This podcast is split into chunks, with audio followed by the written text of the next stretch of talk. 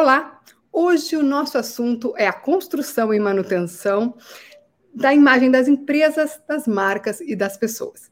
Em especial, como lidar com crises reputacionais.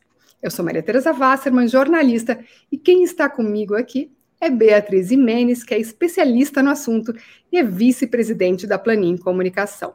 Tudo bem, Beatriz?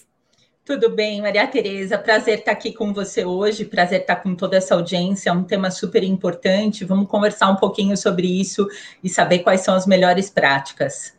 Exatamente. A reputação das companhias, né, Bia, sempre foi um ativo, um valor importantíssimo a ser cuidado, né? Porém, a gente tem acompanhado nos últimos anos os movimentos das companhias ampliando a atenção em relação a isso, em especial na construção de valores e propósitos que digam respeito a valores sociais, né? A gente vê que os consumidores estão mais ligados a isso. Qual é a tua percepção em relação a isso e por que isso está acontecendo?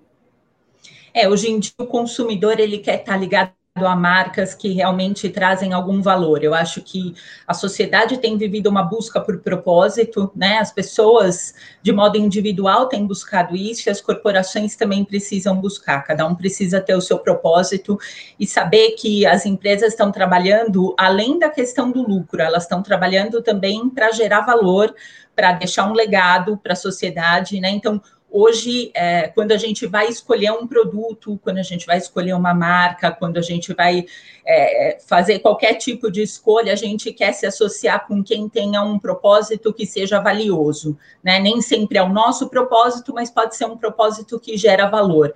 Então, esse é o ponto principal. Todas as marcas têm que pensar nessa questão de propósito, tem tido uma corrida nesse sentido nos últimos anos. Eu acredito que ela foi bastante intensificada com a questão da pandemia, porque a gente, todo mundo teve que rever valores, prioridades, necessidades, e as marcas também, né? Então, para criar essa conexão se tornou ainda mais importante. Então, eu vejo que 2020 e 2021 aí são anos que devem, o propósito deve crescer ainda mais. Isso já está muito solidificado em grandes empresas, mas as médias e as pequenas também podem pensar na questão do propósito. Independente do teu negócio, independente daquilo que você faz, ter propósito é muito importante. Isso realmente ajuda você a compartilhar valor e ajuda a tornar a sua marca importante para o teu consumidor. Né, Bia, como você falou sobre a pandemia agora, sobre esse momento que a gente está passando, está todo mundo muito sensibilizado, né? As pessoas estão muito sensibilizadas, então realmente olhar para empresas que têm movimentos de cuidado maior com o humano, a humanização, né, desses movimentos, e também algo que já vinha acontecendo pré-pandemia, que são as novas gerações, os millennials, enfim, eles já dão importância maior aos valores, ao que os propósitos de vida, né? Eles já não se engajam, eles não querem trabalhar em empresas que não, com as quais eles não se identificam por valores. Então, esse movimento ele já vinha, e com a pandemia ele se acelerou de forma muito importante e ele se estabeleceu, assim. Então, um olhar muito positivo, né? Se a gente pode falar assim, do resultado dos últimos anos e dos nossos 2 últimos anos aí de mudanças e acelerações causadas pela pandemia, pela crise que a gente está passando.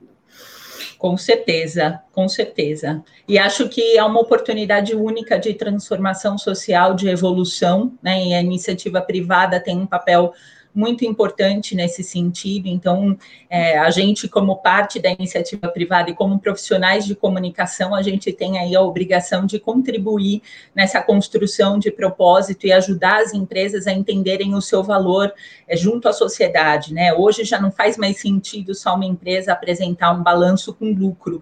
Ela precisa apresentar muito mais do que isso, né? Ela precisa realmente fazer a diferença na sociedade que ela está, na comunidade ou na sociedade em que ela faz parte, né, junto aos colaboradores, fornecedores, isso tem sido muito, muito cobrado. E não adianta fazer mais alguma coisa só pautada em ações que não são efetivas, né? A sociedade está muito de olho em resultado. Então, não adianta dizer que eu sou sustentável e não ter atitudes de fato sustentáveis, né? Então, eu preciso cumprir aquilo que eu falo, cumprir aquilo que está acordado para poder realmente ganhar respeito e ter uma boa reputação junto aos públicos de interesse.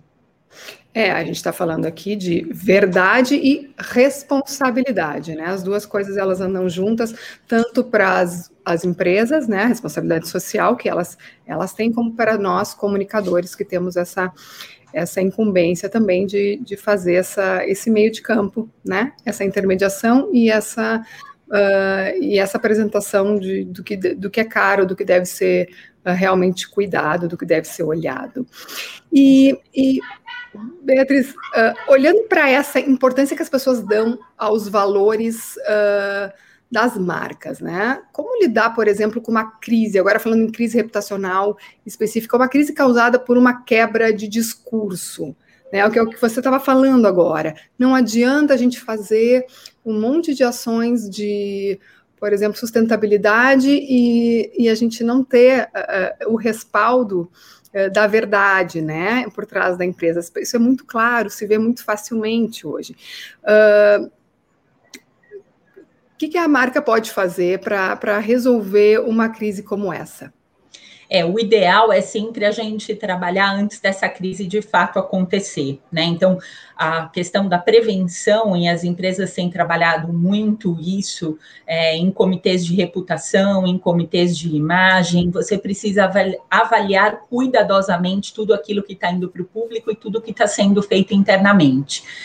Hoje a gente vê que é muito difícil lidar com uma crise reputacional de fato. Se você chega numa situação em que a sua imagem está atrelada a um ato que não condiz com os seus propósitos, com a sua visão e com os seus ideais, você costuma ter um abalo bastante grande reputacional. A gente teve uma rede de supermercado, por exemplo, que teve um caso de racismo, enfim, até a morte de um consumidor por conta de funcionários terceiros. No dia seguinte, eles tiveram uma queda das ações, né? E ficou uma imagem extremamente negativa relacionada ao negócio.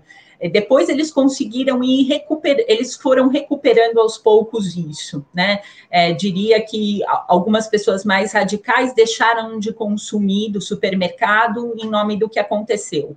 Outras, a notícia acabou ficando velha e isso passou. Mas o dano de imagem, ele é permanente, porque toda vez que você for buscar a referência daquela marca, você vai encontrar aquele histórico totalmente negativo, né? Então, são anos para limpar essa imagem e sempre você vai levar um legado negativo dessa crise reputacional. Então, realmente, o ideal dentro das empresas hoje em dia é fazer esse trabalho de prevenção, né? E evitar ou mitigar ao máximo a situação em que você tenha uma crise de imagem. E diante de uma crise de imagem real, você precisa trabalhar com muita transparência, com muita coerência, né? E buscar a rápida correção dos erros ou dos pontos que estão fora da curva.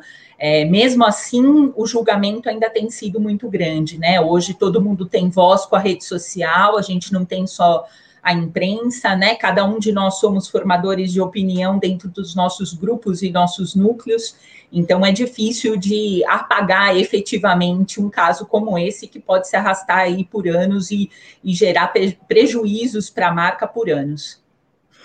O custo de reverter uma situação como essa, um dano real causado, né? A pessoas ou a locais, ou, né, como antes, os carros, por exemplo, as montadoras fazem recall ou fazem recall de produtos, todas as empresas, enfim, esse é um tipo tranquilo de mitigar problemas e mitigar danos, mas quando há essa questão que envolve valores, envolve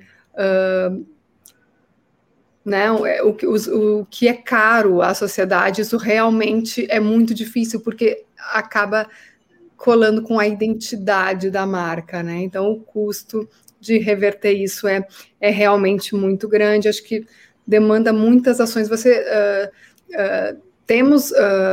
tem exemplos, assim, para nos dizer sobre algumas ações que podem ser feitas para tentar corrigir ou mitigar ou mudar um pouco a imagem causada, não nesse caso por terceiros, mas por executivos que tiveram um posicionamento equivocado ou uma ação de marketing com posicionamento equivocado? Quais são as primeiras ações, assim, para a marca tentar reverter ou tentar melhorar ou amenizar essa situação? A empresa tem que se posicionar de maneira rápida e assertiva, né? Ser muito transparente no seu discurso e adotar um discurso único para todos os públicos. Então, essa é a ação imediata. Se o público perceber que você está tentando, de alguma forma, manipular ou modificar a situação ou acobertar algum caso, isso não é nada bem visto e você tem uma dificuldade maior numa segunda onda de reação à crise. Quando envolvem executivos ou profissionais ligados à marca, o que a gente tem visto muito é o desligamento ou do executivo ou do influenciador, né? Tem que ter uma atitude meio que imediata nesse sentido para mostrar que a companhia não concorda com a postura daquela pessoa, né? Então, infelizmente, precisa desassociar as marcas o mais rápido possível para que você possa ter uma segunda reação. E depois fica uma lição de casa muito importante de ter um engajamento para corrigir, né? Se você teve um caso, por exemplo, de racismo, você precisa criar um comitê de diversidade, você precisa se engajar em temas relacionados à diversidade, você precisa tratar esse assunto com mais atenção, né? Colocar isso dentro da pauta da empresa e muitas vezes até atrelar metas de executivos a entregas concretas em relação a isso, para conseguir, aos poucos, mostrar que você teve uma situação, sim, você tratou daquilo pontualmente, você também trata disso a médio e longo prazo, reformulando a forma como a empresa lida com aquela questão. Então, hoje em dia, as empresas têm que ser muito ágeis, muito assertivas e muito transparentes. A gente tem sido muito cobrado por essa questão de transparência, de verdade na relação. Então, isso é o início para uma reconstrução de reputação. Isso, e tem uma questão, assim, falando em terceiros, a gente tem casos, vários casos de influenciadores que criam, que fazem um trabalho de identificação reversa, quando eles têm toda uma identidade construída e em determinado momento, em um post, em um programa, enfim, eles apresentam uma identidade que não condiz com os valores que ela prega e pela qual, às vezes, ela é contratada, né, por várias empresas e acaba sendo identificada com a empresa. O que a gente tem, o que eu queria te perguntar em relação a isso é que muito foi criticado, porque existem casos graves, né, de posicionamentos graves, e existem casos mais simples de lidar. Geralmente, assim, o que a gente via era o cancelamento, né? Criou problemas, empresa cancela. E a gente começou a ver que a opinião pública pede um pouco mais de humanização, né? De tentar dar a voz, né, a esses que não tiveram grandes danos, que não causaram grandes danos, porque somos humanos e cometemos erros. As pessoas estão pedindo mais, assim, esse olhar humanizado em relação aos influenciadores ou algum executivo, enfim, que tenha tido uma postura criticável ou inadequada, mas que não seja tão sério. Como é que você vê isso? Tudo depende do grau do incidente que aconteceu, né? Tudo isso precisa ser avaliado. Já tiveram situações em que executivos vieram a público pedir desculpa por uma determinada postura ou por uma atitude que não foi correta, e dessa forma a gente consegue reverter a situação e mostrar que, ok, erramos, faz parte.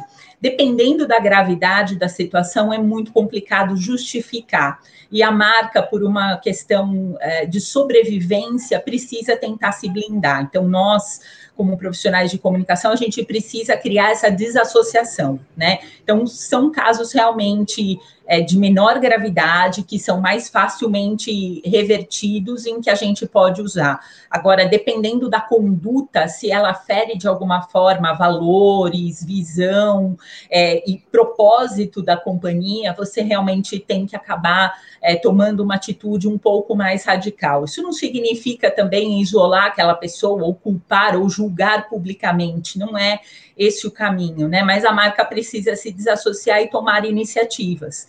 Aquela pessoa, aquele influenciador, muitas vezes, que foi parte do incidente, pode até fazer parte da solução, né? Eu acho que existem já caminhos nesse sentido, em que você engaja essa pessoa a fazer parte de uma solução, de uma construção, de uma maneira diferente de pensar e de conduzir as situações. Mas isso precisa, assim, ser avaliado muito cuidadosamente pela companhia, por um grupo aí também de executivos, para entender qual é a melhor medida, né? Assim, a princípio, o que a gente faz é tentar desassociar as marcas, mas com certeza a questão do erro e a humanização das pessoas tem ficado cada vez mais forte. Então, a gente também precisa ter um olhar mais generoso, mais simpático, mas, ao mesmo tempo, a marca jamais pode ser conivente com atitudes ou incidentes que são mais graves, né? Porque no momento em que eu mostro um apoio, isso eu posso gerar uma segunda onda de uma crise já existente. E aí ter ainda mais dificuldade de desassociar minha marca daquele assunto tão delicado ou tão sensível, né? Então, não dá para a gente ter um executivo de uma companhia que se diz sustentável desmatando áreas, né? Não tem coerência, porque eu não consigo sustentar um discurso desse.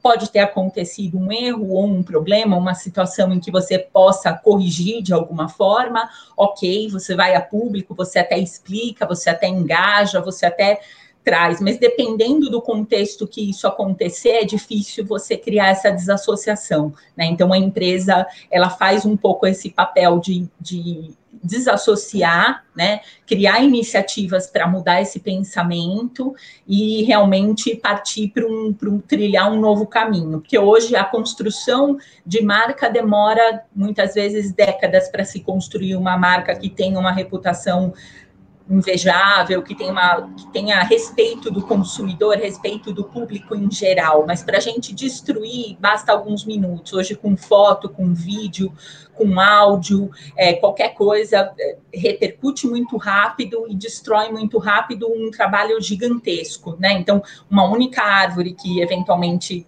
venha a ser desmatada, versus um parque inteiro que é mantido, ou diversas iniciativas que são mantidas em nome da empresa e que são positivas, né? A força daquela imagem de eventualmente estar tirando uma árvore tem uma força gigantesca e muito maior do que todo o colchão reputacional que foi construído ao longo do tempo. Então, precisa ter bastante cuidado, mas uma situação de crise sempre exige profissional e equipe especializada por trás.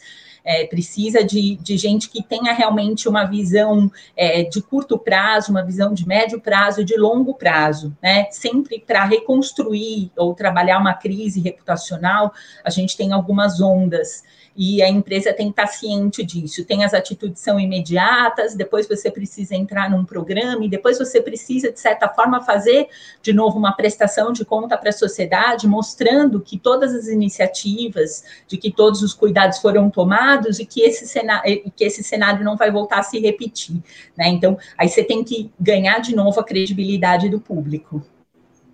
A gente está falando, assim, reputação, assim como nas nossas relações interpessoais, ela se constrói com confiança, né?